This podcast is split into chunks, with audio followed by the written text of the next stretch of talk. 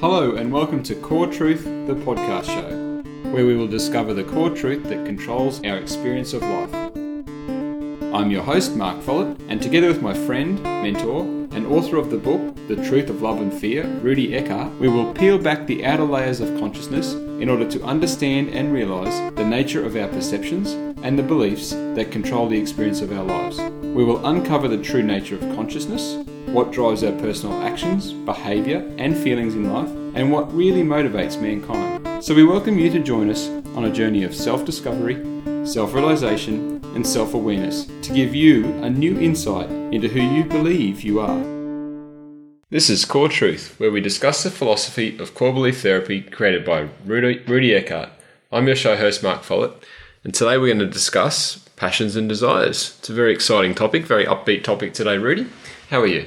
I'm good, thank you. That's yeah, good. passions and desires are a big deal for most people. Um, some people don't think they have them. Other people are constantly searching for them.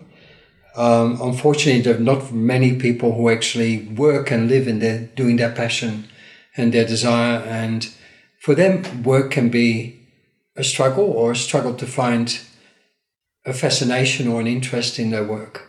So, passions and desires are something that everybody feels something for, let's say. Mm, we, we did discuss them briefly, I think. We talked about choice and purpose in one of our earlier episodes, and I think the context there was we were talking about the fact that passions and desires help to guide you towards understanding what your true purpose is in life, if, if that's the right. I think the word purpose we debated at length on that uh, episode, but um, that your, your passions and desires essentially point you towards who you really are, or who you really, what you're here to be, what you're here to to express Well, yourself it's as. not, it's not, how can I put it? Uh, we'd like to put those definitives around our life, right? That our life must have some purpose and our life must have meaning, and that meaning and purpose is somehow rolled up in something we're going to do, right? But and it's hidden away for us to find. Well, it, it becomes, we'll talk about the reasons why it appears to be hidden. Hmm. But first of all, is that we, we believe that our meaning and purpose in life and our role in life is rolled up in knowing our passions and desires and doing what that is, right? And ultimately, our purpose and meaning in life is not about being in the process of our passions and desires, although it would be most pleasant to live your life within the context of your passions and desires and making that your life's work because it would be extremely enjoyable. But just to put a finer point on this, and it's something I've mentioned before, um, your purpose in life is not rolled up in doingness, but in beingness. So, doing something like your passions and desires is um, preferable by any measurement, but you're you evolving your consciousness and the nature of your being is really more important than that and stands out from that. So, however you may evolve your consciousness is what your real, the purpose of your consciousness and actuality is to evolve, to grow, to expand. So, to say that your purpose of your existence, and now we're going to go away from purpose in life, but the purpose of your existence is to be doing your passions and desires would be very, very limiting That would be quite. and, and, and, and a very small way of, of looking at your life and your existence. But it's not to take away from the idea that living your life in fulfilling your passions and desires and um, evolving in that way would be the most pleasant way for us to exist, right? So, so I'm not I'm not invalidating it from that perspective. It's, it's, but but I think if you put everything into it in terms of that you will be everything that you could ever be by doing your passions and desires, you'd be wrong. Yeah, um, a lot of people probably define them, their passions and desires by by different things too. Like they're, they're they're driven to do things is not necessarily what we're talking about. So people might be driven to be. We've talked before about we talked uh, a couple of episodes about go about success and failure and the reasons that people are driven for success. They might people might mistake some of their fear-based drivers for their passions and, and desires. I think It's probably most common. most common. You think? Yeah, that that people um, like success, or um, success is a very obvious one, like being a winner. It could also be, for instance, that you um, you develop because of the fears and insecurities you've taken on, you develop a strong sense of over responsibility. And so you get drawn to work and jobs that require you to be really, really responsible for a lot of things. Um, and then you have a tendency to create a lot of pressure on yourself to uh, to be this super responsible person because there's a fear in you that you're never responsible enough. And there's also a belief in you that the only way you will be loved, wanted, and accepted that is if you fulfill all these responsibilities, which usually come to you in the form of expectations and needs and demands from others, right? And that you think by being that, you're somehow fulfilling some meaning and purpose in life. And I think other people would look at someone in that situation. Someone, I'm just, I got a bit of a smirk on my face because we're just really talking about me here. Um, um, but uh, but I've lost my train of thought there. But that that someone then would, uh, where was I going with that? I don't know. Help me out, Rudy. Where was Uh, I going well, with that? I, th- I think you're probably going to say Oh, that. other people would say that that person was passionate about their work, right? That, that they had a true passion for their work because they were driven to do it. Yeah. They, they they did it at expense to themselves, and they just really love doing that type of work. yeah, And it's and they not- may even convince themselves Yeah, that they're passionate about what they do. because because you are driven by fear to be responsible and meet expectations. And you therefore become good at it if i inverted commas good at doing that. You don't realize that when you are driven by fear to do something that it always comes at cost. Hmm. And the cost is either to you or to others or to both. If we talk about we may be going a bit off track from passions and desires here, but we'll come back to it. But if we talk about expectations, for instance, if you are so prepared and so ready to take responsibility, you'll attract people to you who will easily transfer the responsibility that they should be taken to you.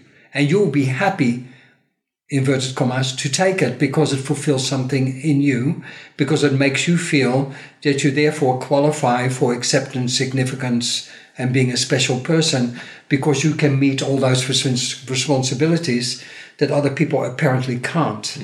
But by taking away the responsibility from another person who will be happy to give it to you, you take away from them the learning experience to be a responsible person and to to learn how to work with responsibility and be a responsible person. At the same time, you load yourself up with responsibilities which aren't really yours to take, and you um, put yourself under distress emotionally, mentally, and eventually perhaps physically. Um, So that's, to- that's the cost to yourself. that is the cost that you have then. Yeah, exactly. Whereas the cost to other people is that you deprive them of their experience of feeling Of learning how about to be- how to be responsible. Yeah. yeah. yeah. Yeah. Well, that makes sense. Yeah. And so, and so, what seemingly appears to be a positive thing, if properly analyzed and looked at, becomes a very negative thing in society. Because it's not just what it does to you, it's also what it does to other people. Everything has consequence, mm. and consequence usually runs in two directions. Yeah? What it does to the world and what it does to you. Yeah, that right? makes sense. So when we come back to passions and desires, I mean, the fact that most people do not feel they know what their passions and desires are comes usually from the fact that is that not so much that they didn't have them when they were born. Um, I think we all have qualities that we could pursue that we that indicate certain talents and abilities that that we uh, would enjoy giving expression to and and feel fulfilled in I think you see that in young kids. You see them; they've got particular fascinations with certain, certain, types things, of things. yeah. Yeah. and and when these things are not nurtured and um, recognized by the parents and often uh, instead of being recognized they're being overridden or dismissed or invalidated or corrected or criticized and judged um, when this happens right or totally ignored right the child loses faith and trust and belief in that that means anything. So if it doesn't mean anything to the parent, it doesn't mean anything to the child. Like if a child does something and you praise it, then all of a sudden the act of having done it has value. Prior to doing it, the child was just doing something and it had no particular value. It had no particular. Um, I'll, I'll, give you an example. And this this was something that I remember well because it played out with my son. My son was playing with an empty plastic bottle and he was trying to push the top of the bottle, off the bottle onto the bottle, onto the neck of the bottle. And of course, because it was a screw top, it would constantly fall off.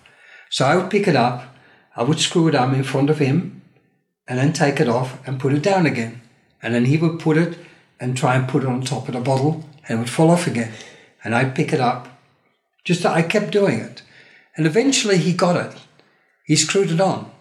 Like he turned it, right? And at the moment it grabbed, he looked at me and he thought, I've done that.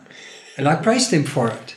And in that moment, the act of putting the top on the bottle had some sort of meaning. It meant that he was capable of understanding something. He, he, had, he was capable of doing it. So all of a sudden, I added value to his little act of putting a top on, on a bottle. It may seem meaningless, but in the overall sense of his beingness, it meant a lot. It meant an achievement. Mm. I saw him one time getting, trying to get onto our couch, and I stood in a hidden position and watched him because I wanted to see how he was going to solve the problem because he was so little that he couldn't get his knee up on the couch because the cushions were too high.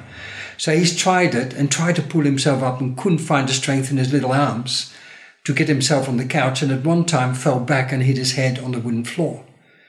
And while I was tempted to run over and, and pick him up, I stopped myself and I thought I'd just watch him. So he had tears in his eyes from having hit his head and he rubbed his eyes and looked at the couch.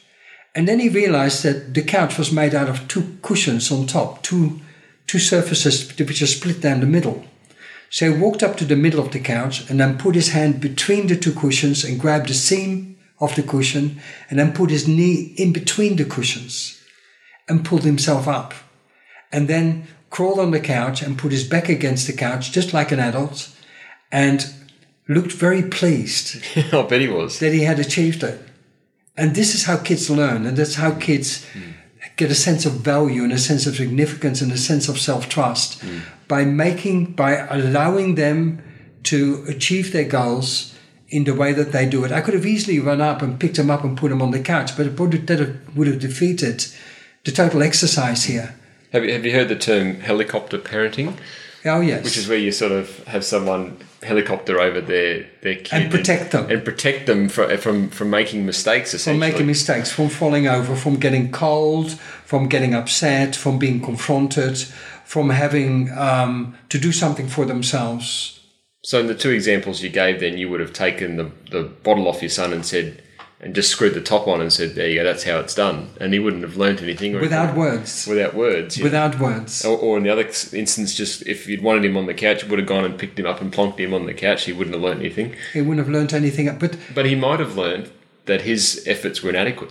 He would have learned that he's not capable. He would have learned that he's not good enough. He would have learned that it is power. It's pointless to try because I can't do better than my father anyway. Yeah. I'm, yeah. not, I'm not. I'm not big enough or strong enough to be able to do that. Right. I'm not clever enough to be able to climb up on that thing. Or... So, so, so, so that's how we learn. So it doesn't just happen with physical things, but it happens with when a child has an opinion or has an idea or has a concept or thinks something out and thinks that's how it is, right? And then you, the smart ass parent, comes up, ah, it's all wrong. It's like this. And what? Are you competing with your child of five, six years old?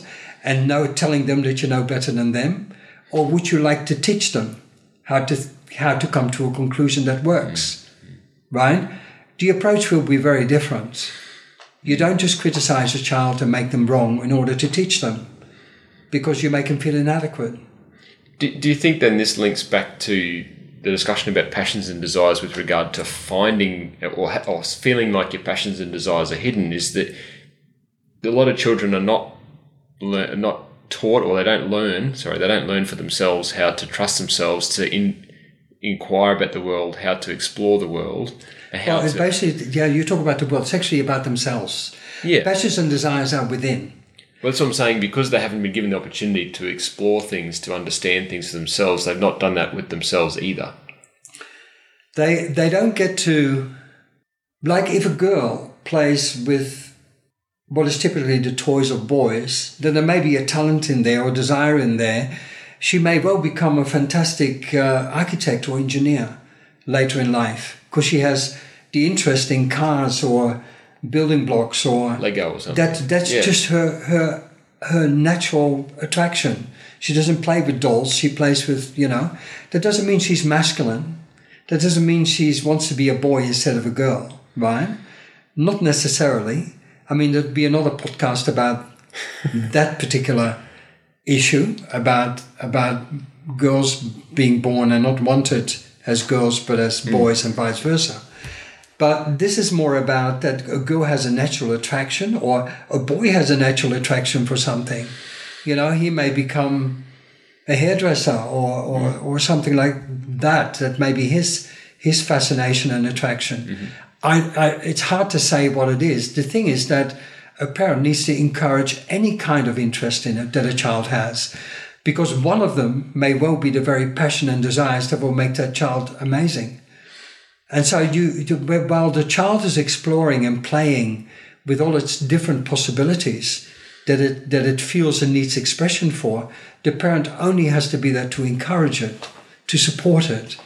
And when the child loses an interest, not to force that like a child has an interest in music and then two years later loses that interest, then not for the mother to say, Yeah, but you're so talented. You're so clever.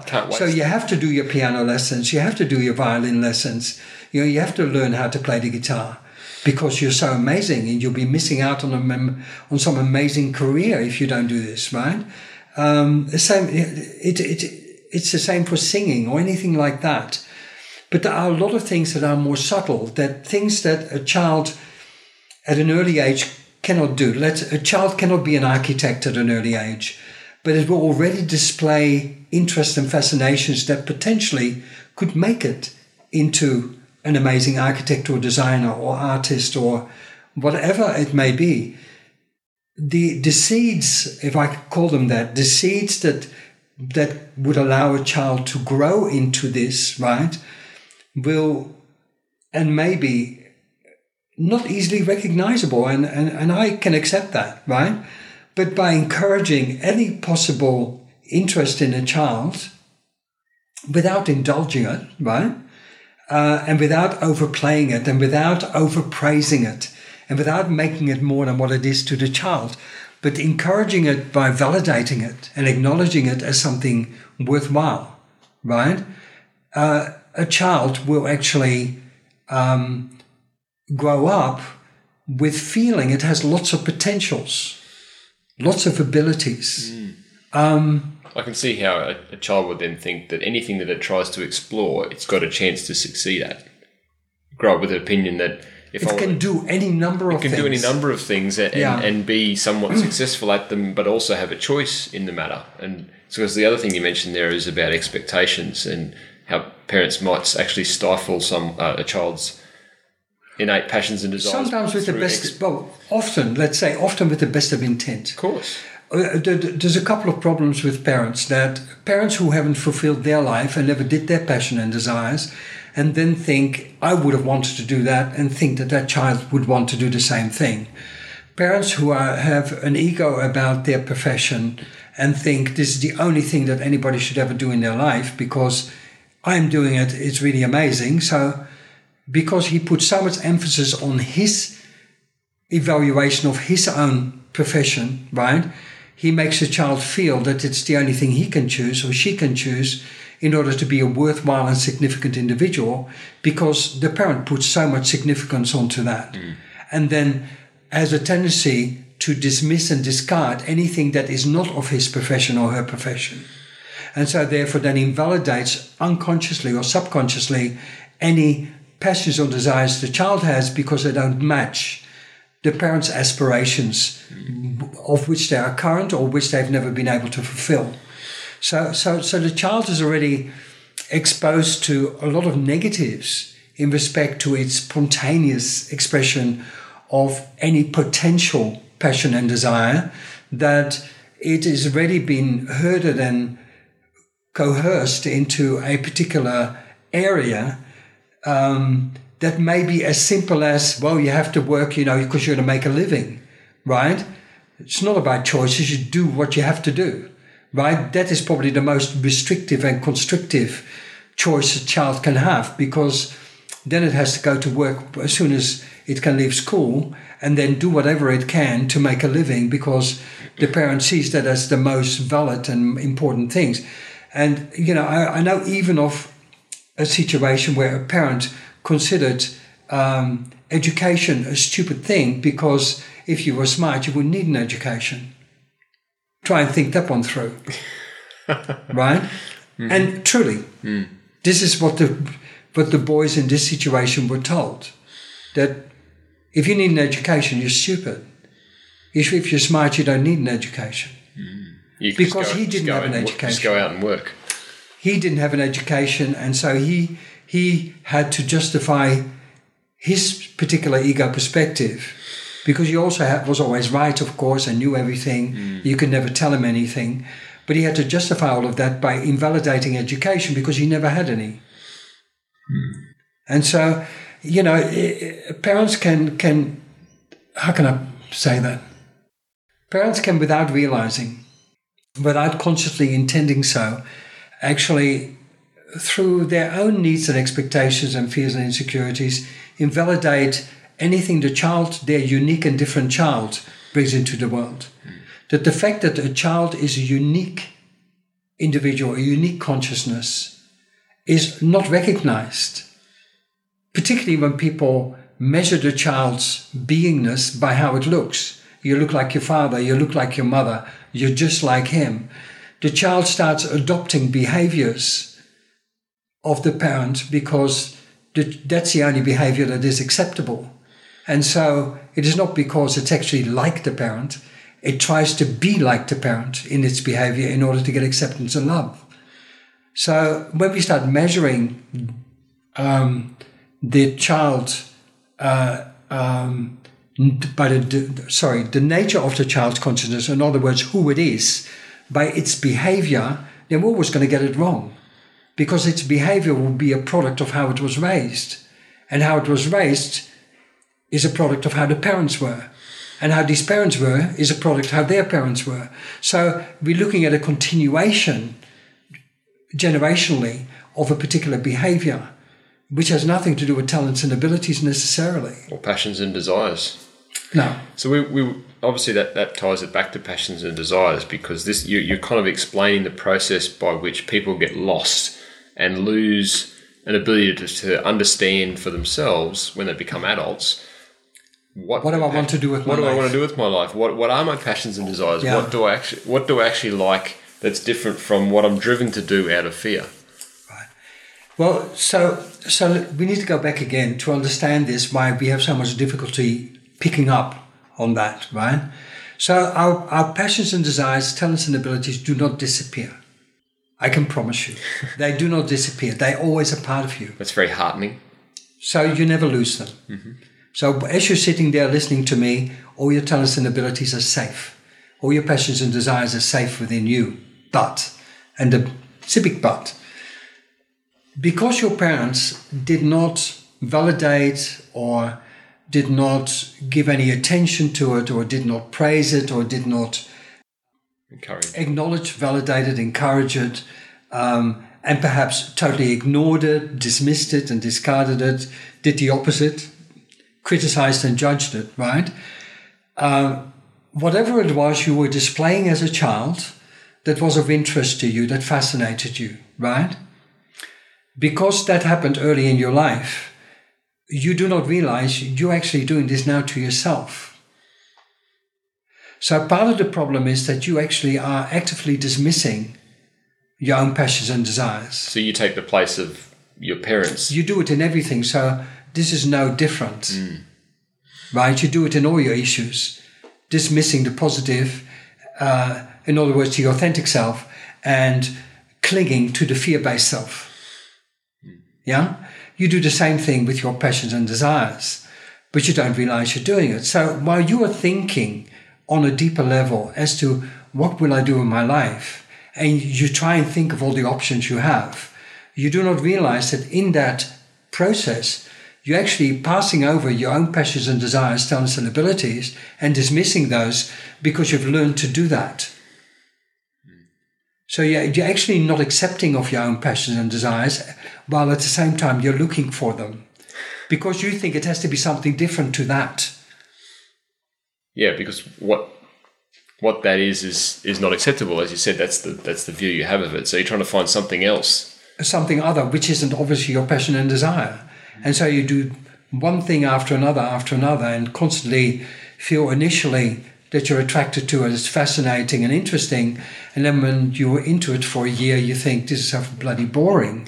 I'm doing the same thing over and over again, and it doesn't even doesn't even excite me. You know, it's become I know I want to do something else, mm. and you keep on trying to find it, but you're stepping and almost stumbling over your real passions and desires uh, because to you, because they were dismissed, giving in to that what is your true passion and desires represents a big risk because it risks the very things that you were exposed to. It risks you being criticized, you being judged, you being unacceptable. Uh, it's being uh, invalidated, ignored, dismissed, um, uh, ridiculed, shamed, embarrassed, even, right? And so you're not going to do that. And so you, you, you subconsciously dismiss your passions and desires because you fear the consequences of actually giving expression to them. And so that needs to be overcome by you if you are to find your passions and desires. You need to first of all realize how you lost them, if I can call it that, in childhood, in order to know how to find them back. Mm. How you lost the awareness of them. How? Yeah. Why? Yeah. Why did you? Why you are now in a place where you don't even know what it is you want out of life, because there had to be something initially in life that you wanted. Mm. Mm. Right? Keeping in mind, right, a couple of very simple things, right? That, for instance, what's a passion and desire for you may not be a passion and desire for somebody else. Somebody who may be doing a job that to them is is like something they were coerced into and didn't want to really do and are really bored with it and do it only because it makes a lot of money or whatever the reason is um, or for it fills their ego needs, uh, that you, if you were to do that job, you'd be totally passionate about it. And so you can never go by what other people think or feel about something. I have done personally more jobs than I would care to tell you about on a podcast, okay? Um, That'd be, wide, that'd be a boring podcast. A, a wide, list, a, an hour of really listing the jobs he's done. yeah, you, you wouldn't be interested, but just trust me that it was from the most basic to something like consultancy and, and stuff like that. So I've, I've done a wide range of things, um, but none of them represented my passions and desires until um, actually I finished up going to university for a year. Uh, I had to do my matriculation um, as an adult because I wasn't educated in Australia. So I had to get into university first, got into university, uh, wanted to become a chiropractor, um, did one year of it, and to be honest with you, I wasn't good at it. Not from the kind of, I was, I would, I would have been good as a chiropractor, but I was not good at the kind of study that university required. They wanted to do mathematics, um, uh, biochemistry. It was not the kind of thing that I like. I was I was entering an education system at university level that I wasn't. What do you call it? That I wasn't used to. You weren't adapted for it. I wasn't had, adapted you, you for it. I never. School. I was never educated in Australia, so I didn't understand many of the processes here. and so this didn't work for me. And so I bowed out of that and I did kinesiology which then uh, I abandoned and I created this um, therapy I do now, which is core belief therapy. Um, that um, that when I started to do it, I, I never actually planned to do this. I never had it in my head that I wanted to help people or heal people or solve people's problems. It was never a, motivation of that kind in my head. I was just extremely fascinated by it, totally interested in human consciousness and how it functioned, and totally obsessed by it's no other way to describe by getting results that were permanent and um, tangible. And so when I did kinesiology, I thought I'd found the very thing that would do that until I, in my mind, and it's my experience, so it's no, no criticism of any kinesiologists out there, um, but I found it really laborious, the work, and tedious in, in its technique and its application. And so I started to feel that there was more going on.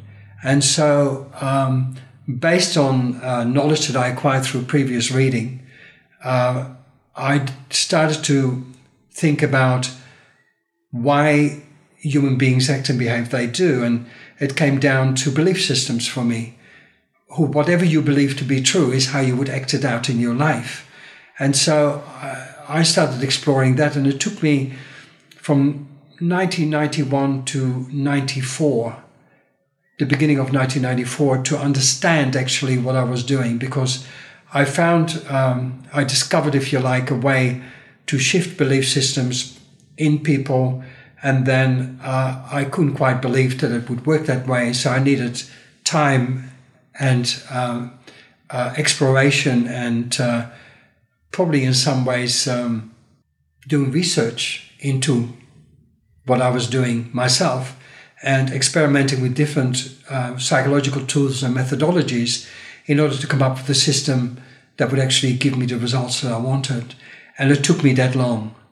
It took me f- close to four years to actually develop that. Mm. But once I did, it became, it then evolved and became more and more effective, right? The thing is that, it's, so that's what I did. The thing is, in all the years that I've been working, and it's now good 26 years, I've always been completely committed to the work and I've never woke up in the morning hating what I was doing. I've been totally passionate about it. I started writing in 98 and I'm just as passionate about writing and I'm doing these podcasts, and I'm actually passionate about doing the podcast. Yeah. So it seems that anything I do associated with this work, anything to do with human consciousness, I'm passionate about. The question is you should ask from, from what I'm telling you is that what do you think that would have looked like when I was a child? How would that passion have manifested early in my life? And how could my parents have um, validated that so that I could have done this at 25 instead of 44. Hmm. Yeah? As, and, as, I said before, it's very hard to be specific about what specific things you would have been interested in as a child that would have led you to this type of work. But if you're encouraged in all aspects of your life, then it sort of covers everything that you're passionate hmm. about. The, one thing that you picked up on there is quite important. I think some people probably think that they just got one passion or one desire that they that they're trying to discover, and the reality is that you could have you, you, dozens of things that you're dozens, passionate about, right? if not more. And what may be a passion for you for two, three years, you may abandon that passion for another one. Mm. There, doesn't need to have need to be a consistency about your passions and desires. Mm. I can promise you one thing that in most circumstances, when ego is not involved, when fear is not involved, and you have a true passion, you are likely to be doing that particular passion extremely well because it is a passion, mm. because you have a desire to fulfill that passion to its ultimate potential. You essentially love what you're doing. Because you love what you're doing, you will do it well. Mm. You will do it in a way that will attract the attention from others and then they will want to make use of your passion or buy your passion or take service of your passion. If you're an artist and you're a passionate painter, likely you will paint really well. If you're if you're a woodcarver, the same. If you're an architect, the same. If you're an accountant, it will be the same. If you're an engineer, it will be the same. You will stand out. Your passion for your work will make you outstanding, mm-hmm. unique, and it will be noticed. And you will be rewarded either through salary or through people paying you or um, And buying that's, from that's you on top of the personal rewards you get from doing something you as love. well as that you yeah. I, uh, to be totally honest i've actually only ever tried to promote myself once in my whole career in the 26 years which is in this society is probably truly unusual with all the promotional tools that everybody has available to them and which i'm honestly have to say i'm not very well versed in. Um, but i've always relied on word of mouth on people telling other people about the results they got with my work because I allow the work to speak for itself. It doesn't need advertising because when people change, it's obvious to everybody in their circle of friends. And when they feel changed, they often feel the desire to recommend it to people who need this, who need to be changed. And so that's how my clients come to me. I, I've never had to promote myself or go through all that particular thing, although I would like uh, everybody to buy my book. Uh, I just want to say that um, because this now, this podcast is also a means for me to promote not so much me as the concepts that I that I believe in so strongly and the philosophy behind your work. is so amazingly fantastic that you could live your life by it. And if you did, you'd have an amazing life. I can guarantee you that.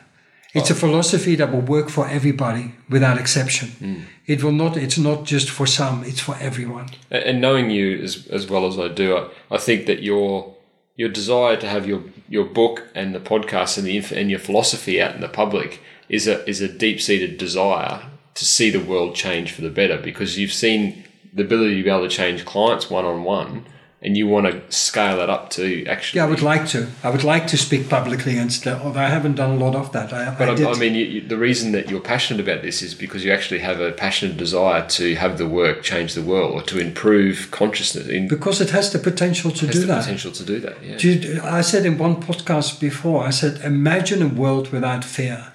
Hmm. And fear is not something that can be taken away without you as an individual releasing it. Hmm. It all depends on you as a person. So, so without those fears, we would all be aware of our passions and desires, and we'd be living along those We're lines. living fulfilled lives. We wouldn't need to capitalize on the weaknesses of others. We wouldn't need to make others powerless and helpless to show ourselves to be the winners. We need to don't need to make others weak in order for us to be strong. We, don't need to take control away from others to feel in control. We don't need to dominate and make others into powerless people in order to feel that we we can exist in the world without our own fears, right? All that would be unnecessary. It would be unnecessary because it just wouldn't have any, wouldn't make any sense in the world without fear. Hmm. It just wouldn't make any sense. Living your passions and desires is just you overcoming fears about yourself as well because, you know, your passions and desires are just one facets of the, of the whole process of fulfilling your potential. Understand that. Because besides your passions and desires, you need to also believe in yourself, trust in yourself, in your emotional, mental capacities and resources. You need to believe that you can cope and overcome what we now popularly call failure, but it's actually just that you have that you projected something into the future that you thought was going to be a certain way and didn't come out the way you expected it to. You will label that as a failure, perhaps. I would say it's a learning experience for you to to hone yourself and to to look at what you bring into this process that caused this outcome. If you can understand how you create these outcomes, then you can do something about it. It, it's ironic that you said the word expect because you consciously might be expect, anticipating and expecting an outcome, but on a, on a fear based level, you're actually probably expecting the reaction of other people to be a neg- be negative. Well, even if you didn't, let, let, let, let's say you didn't, but and, and, and let's say it doesn't even it doesn't even amount to what other people expect. More, let's say, let's keep it totally in the in the in the framework of your own expectations. Is that if you label something a failure and then take that label and, and plaster it on yourself and say, I am the failure, what have you learned exactly? What is progress for you? You know, I won't do it again next time, or I'm going to hope next time I do it, it's going to be different. And you're just like the donkey, you keep on doing Or doing you- the same thing and expecting a different result. Or you've validated your negative belief and, and said, I'm giving up." There's more. There's more evidence that I'm a failure. See, Yeah, I, yeah. I knew I was, and my father always said I was, and Yeah. he's right So- because that's more evidence. So just knowing what your passion and desire is, if you were to know it and you were to get it and to feel it, is not enough. Understand that you need to work on your perhaps fear of failure, fear of criticism, fear of judgment, that you need to start believing in your own capacities and powers and capabilities, that you need to start trusting in your decision making, in your judgment, in your capacity to see and perceive things right and correctly, that you need to be able to take risk and with the understanding that if it goes not the way you want it to, that you will just make new decisions to get to a new result. And you'll learn And from it. applying, yeah, and applying and, and looking at yourself and say, how did I do this? How did I create this? What is it that that that that, that I didn't do or that I didn't think of or that I believe about myself that stops me from achieving the result that I want? More of success and more of um, of of living life um, to your fullest potential and without stress has to do with beingness and anything else. Doingness, relying on doingness, is the domain of the ego. The ego relies on doing. The spirit relies on being. Hmm. Understand that. It, it, it is not like like doingness is a solution to all the problems in the world, but beingness is. Yeah, because I can hear I can hear the listeners potentially saying, "So Rudy, what what do I do to go and find my passions and desires? What what what's what's the method? Is there a method? Do I have to consider what I liked as a child and start doing those things? And it's not really like that. Well, well, to, to, to, some extent, I mean, you need to look at how you lost it and need to, to understand within yourself what that, what the effect of that was on you. Like, are you now self critical? Are you self judgmental? Are you always looking for perfection and want to do everything perfectly? Is there for you only one way to do things? Do you always have to be right? Yeah. Does it does it matter to you a lot if you're being criticized and judged? Do you take it to heart? Do you then become the disappointment and the failure or the embarrassment? You know, ask yourself all these questions because if any of those questions are true, then you need to take a good look at yourself and your issues before you even start worrying about your passions and desires. Because even if you had them, you wouldn't be able to fulfill them because mm. you don't have the mental tools to do it. Your fear will dominate. It will never allow you to fulfill it. Is it fair to say though, if you went the other way around and just started working on identifying and removing and working through and changing, removing your fear-based beliefs, You would eventually. you would eventually get to what your passions and desires are. And You aim- would. right? Yeah. You would. It works that in way the, around. in, in the meantime, you know, uh, and it's not to say that you, you can't do anything in the doing sphere. What you can do is go back to playing. And that might sound a bit odd, but play. Pick up a camera, do some photography, pick up a pen, do some drawing, do some creative stuff. You know, read some books you've never read before, explore areas of interest that you never went deeply into. Uh, start thinking when you pick up a magazine, what are you really interested in and why? When you when you go to a bookshop, what books attract you and why? Are they escapism? Are they um, truly an interest? Is it you want to know more or you want to be isolated by what you read? Because people can like fiction. Uh, I, I used to be a huge reader as a child, and then at the age of about 12, 13, I felt all of a sudden that I'd been cheated on. Somehow I'd spent so much time in fantasy and reality because it was my escape from the reality of my child life, if you like, my life as a child, that um, I didn't realize that actually disconnected myself, that I was pretty much a loner. And I was angry that this has happened to me. So I stopped reading for a long time. um, I was reading for all the wrong reasons. So it's not just what you read, but why you read it. It's not what you do, but why you do it. Yeah, I was going to say before, um, I think that's, that's probably something to bring up now, that um, people could say, oh, my, my passions and desires are my hobbies, right? But if your hobby is just an escape from dealing with the world, then it's not probably your passion and desire. If you, But it could be. it could be, Your hobby could be your passion but and it, desires. it's not necessarily if you if you do it just as a means of escape.